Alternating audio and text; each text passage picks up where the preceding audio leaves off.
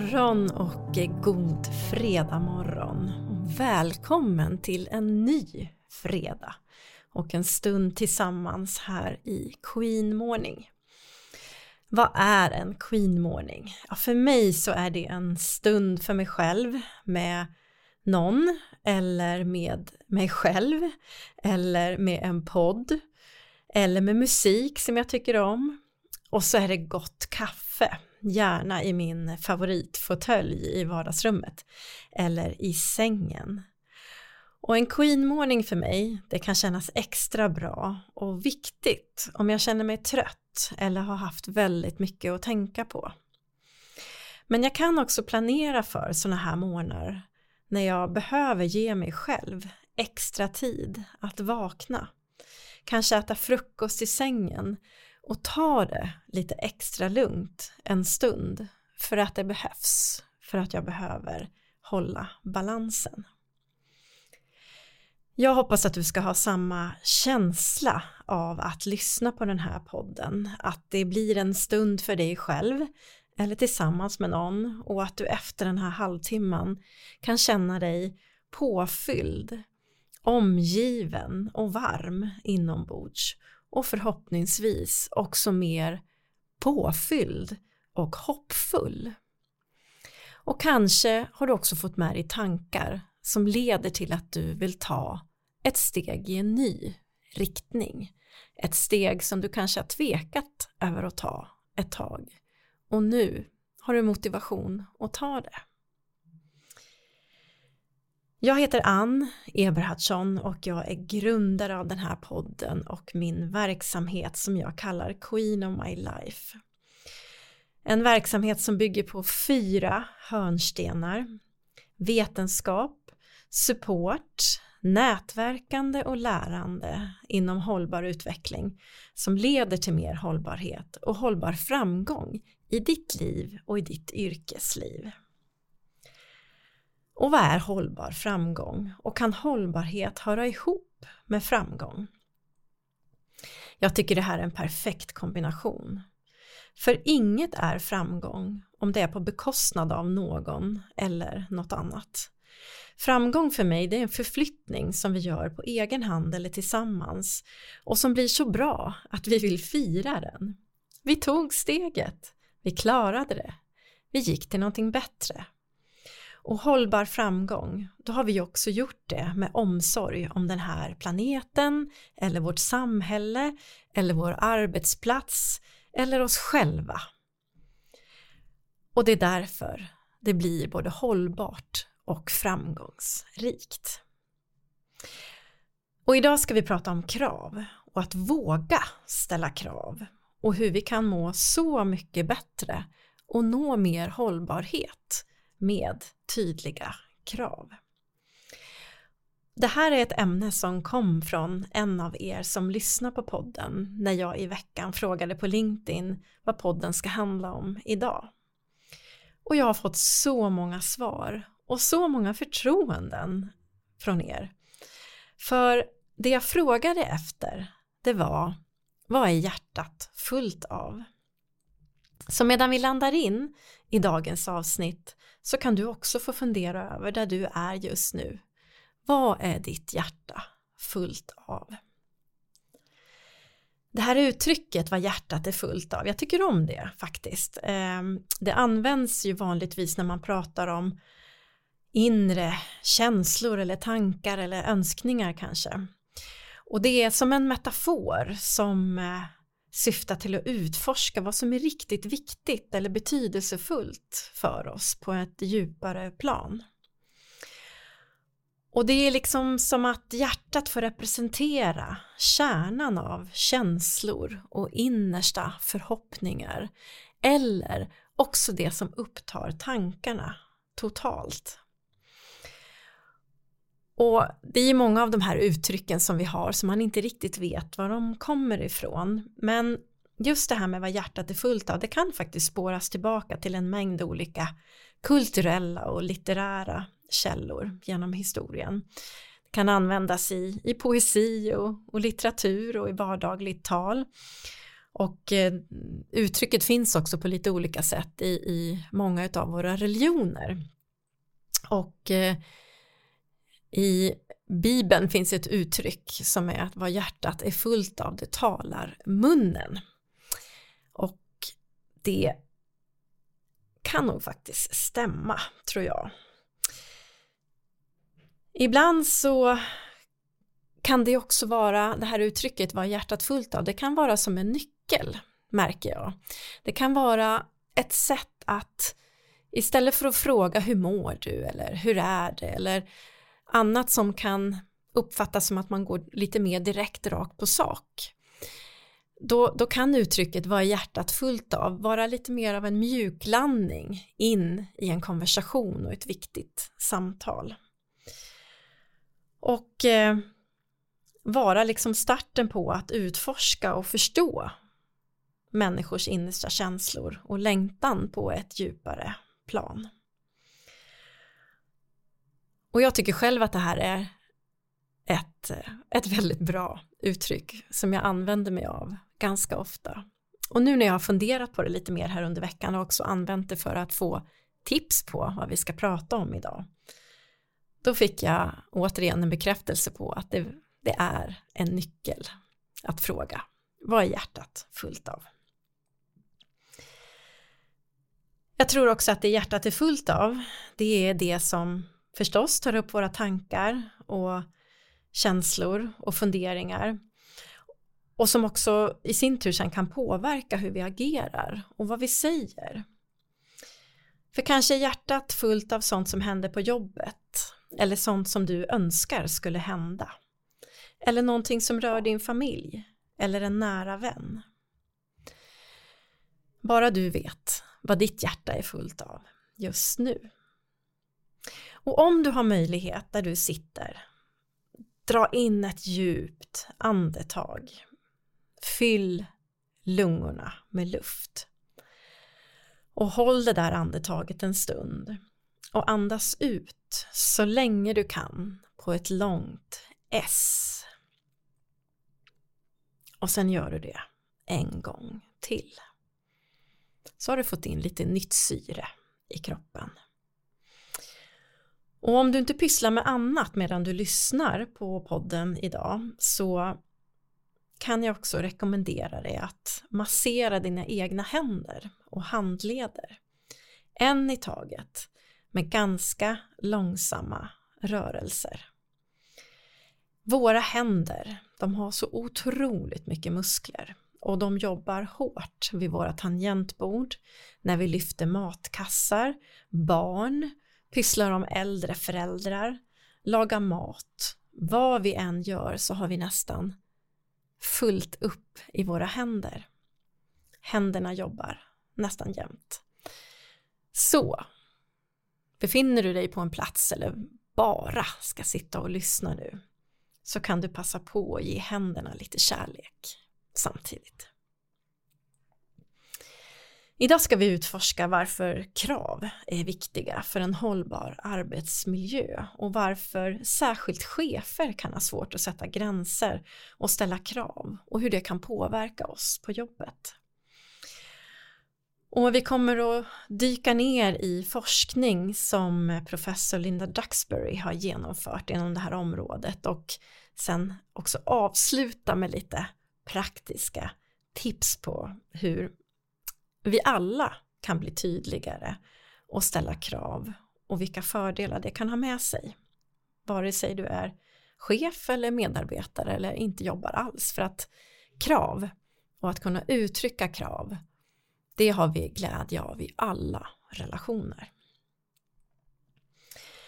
Jag har jobbat som chef i så gott som hela mitt yrkesliv och haft ansvar för många verksamheter och däribland också HR-avdelningar. Och jag har också haft många, många medarbetare. Jag har ju varit chef i nästan 25 år. Och sen några år tillbaka nu så jobbar jag ju med HR som en del av mitt yrkesliv utan att vara chef.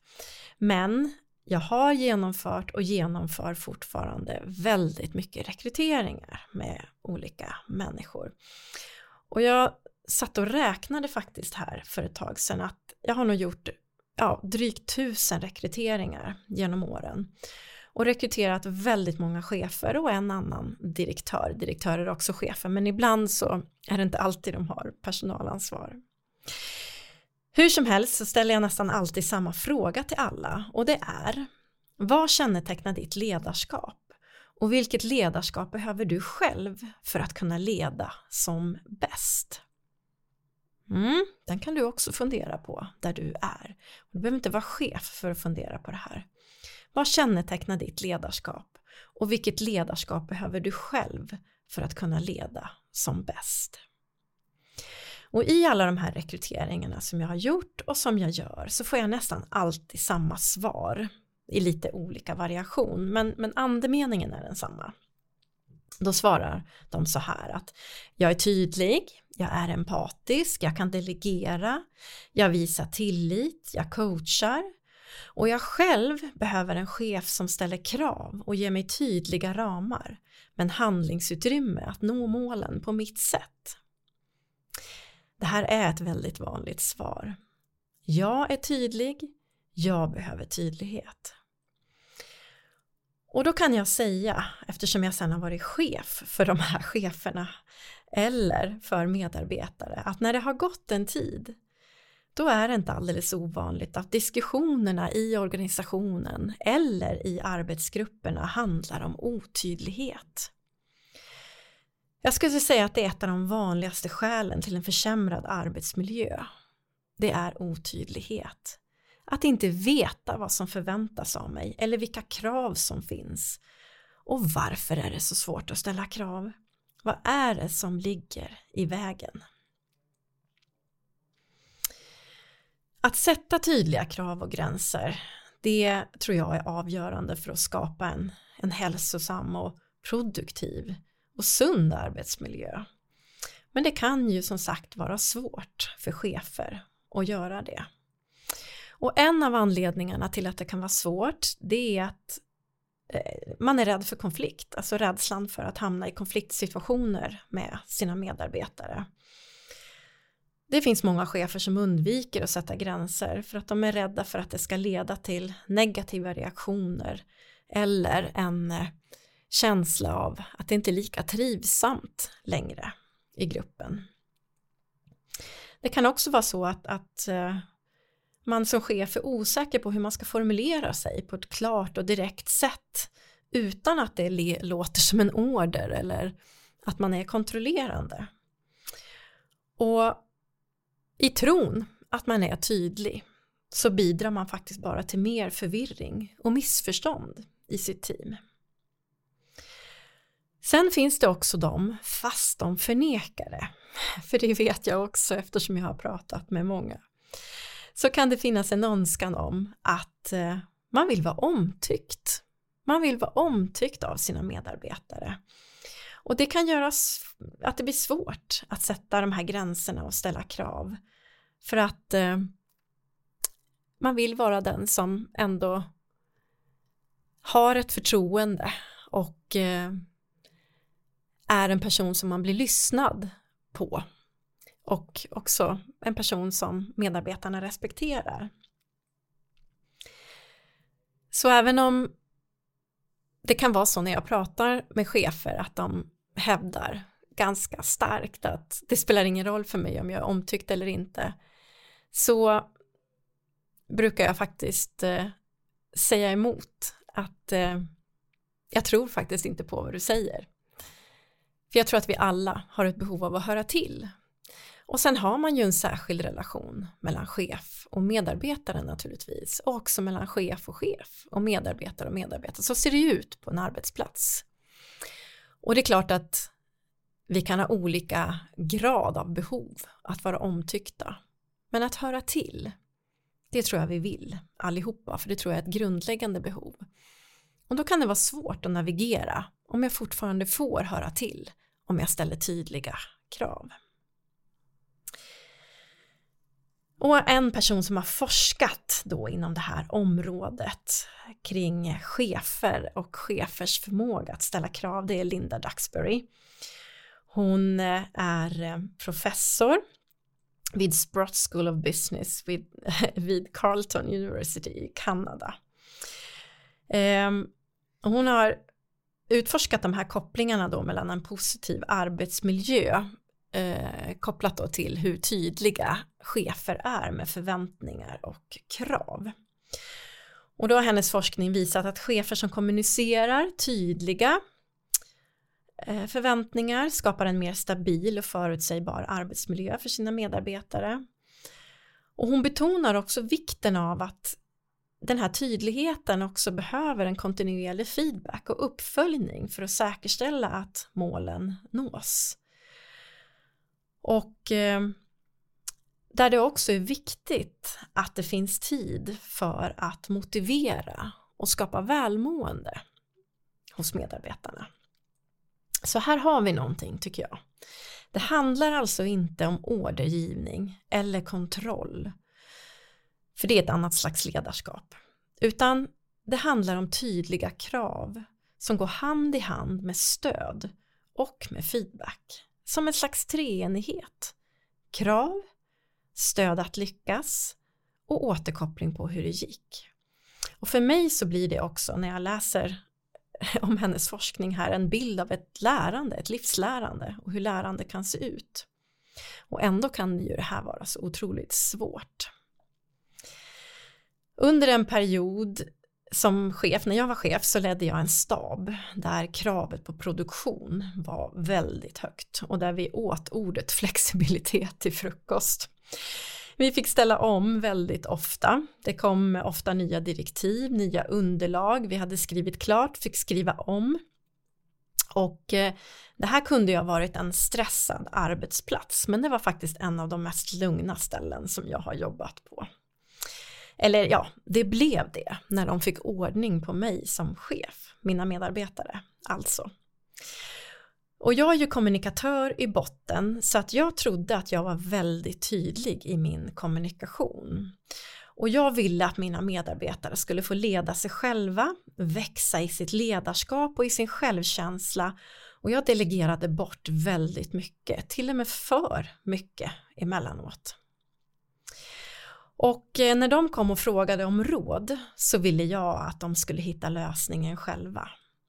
Jag var inte konflikträdd. Inte rädd för att de inte skulle tycka om mig. Det var jag faktiskt inte. Men jag tyckte själv att jag var en riktig stjärna på att kommunicera och att vara tydlig. Tills en av dem en dag sa men vi har varken tid eller lust eller göra allt det där som du vill att vi ska göra, bara bestäm.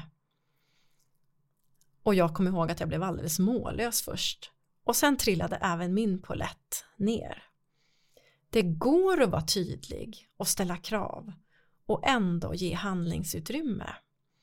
Jag kan ställa krav och ändå få dem att växa. Så vi satte oss ner och pratade igenom det här. Och jag fick lov att fråga, jag fick lov att svälja lite kommunikationsstolthet där också naturligtvis.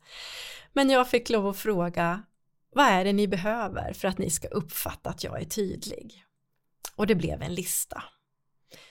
När det kommer ett nytt uppdrag eller ärende, tala om för oss när det måste vara klart, förväntad omfattning och hur vi ska prioritera. Och så lite annat också på den där listan.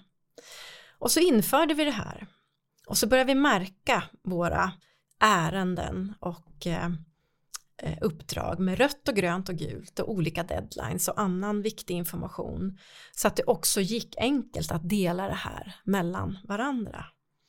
Och det dröjde faktiskt inte så lång tid förrän lugnet la sig och effektiviteten ökade och de mådde så mycket bättre.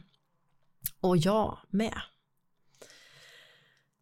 Det här med konflikträdsla, det kan ju också spöka om man är rädd för konflikter, särskilt om produktivitet och effektivitet ser ganska bra ut i en grupp. Om man dessutom börjar gå in i det här härliga stadiet av tillit och trygghet och man har jättetrevligt tillsammans. Och då skulle det egentligen också gå väldigt bra att ställa tydligare krav. Men då vill vi inte riktigt störa den friden som chefer. Det är ju så bra just nu. Och det vi chefer gör när vi inte ställer tydliga krav på medarbetare men ändå vet att det finns ett behov av att göra det då börjar vi göra en stor del av jobbet själva och det blir inte bra vare sig för oss själva för resultatet eller för våra medarbetare.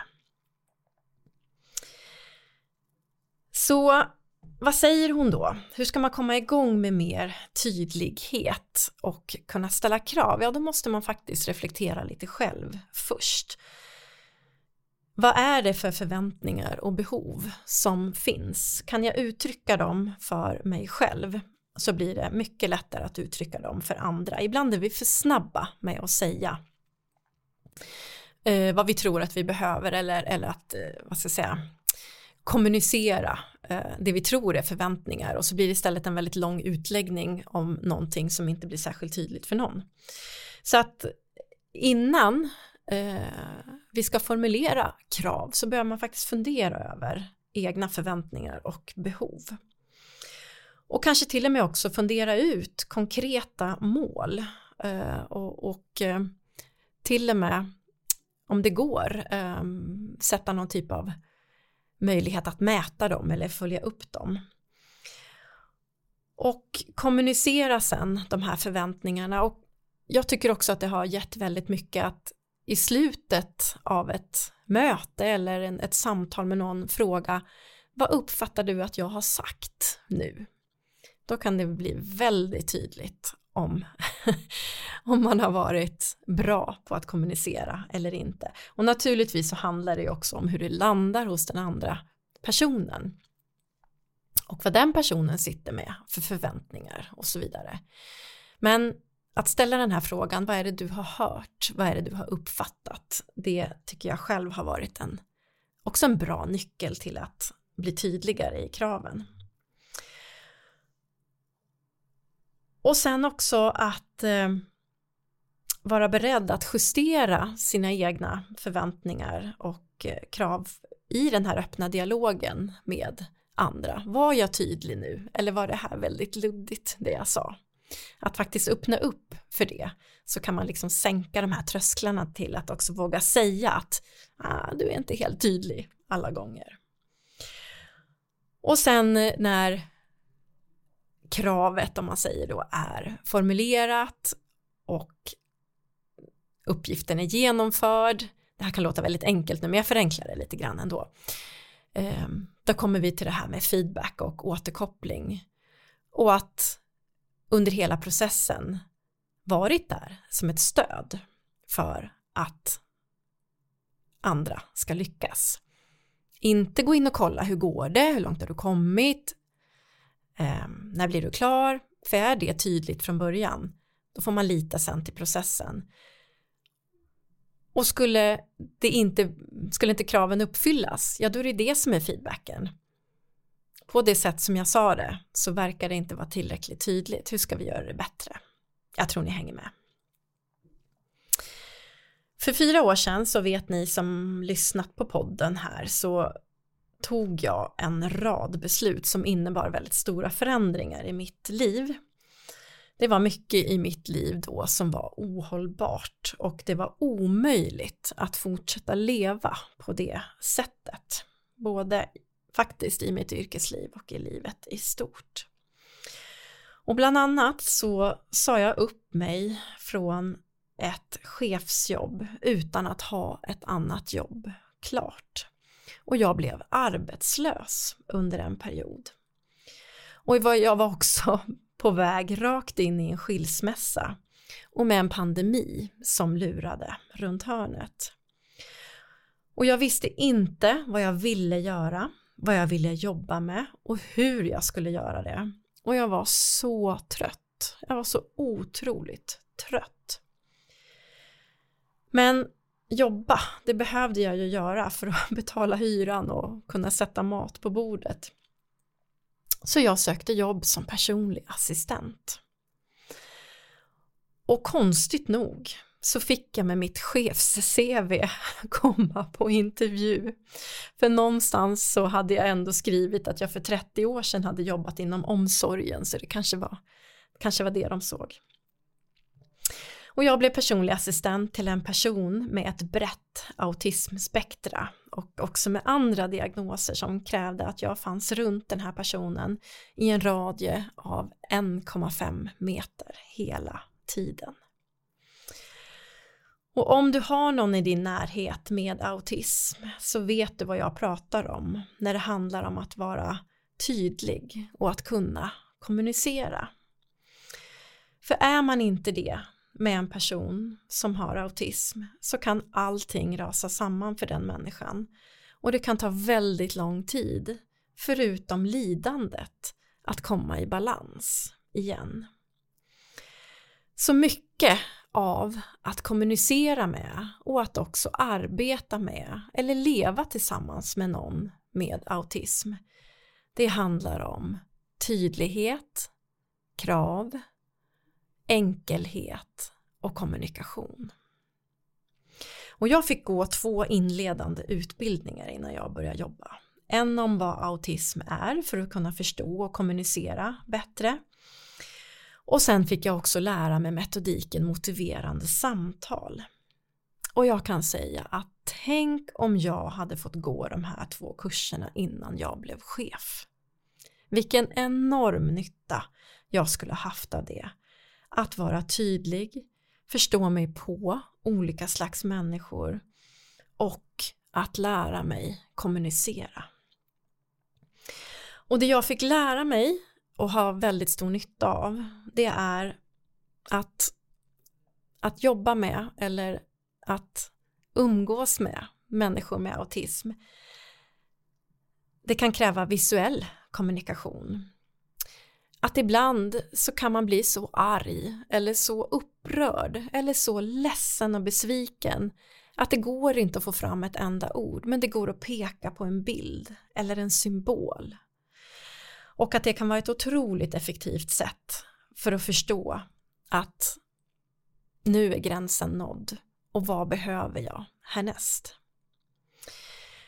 Att ha ett tydligt och enkelt språkbruk, att använda ett, ett enkelt och direkt språk när man kommunicerar med personer som har autism.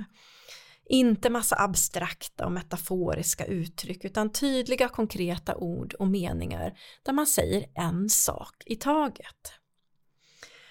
Och en strukturerad kommunikation, att skapa struktur och rutiner det är ofta väldigt viktigt för den som har autism för att man ska känna sig trygg och förstå vad som förväntas.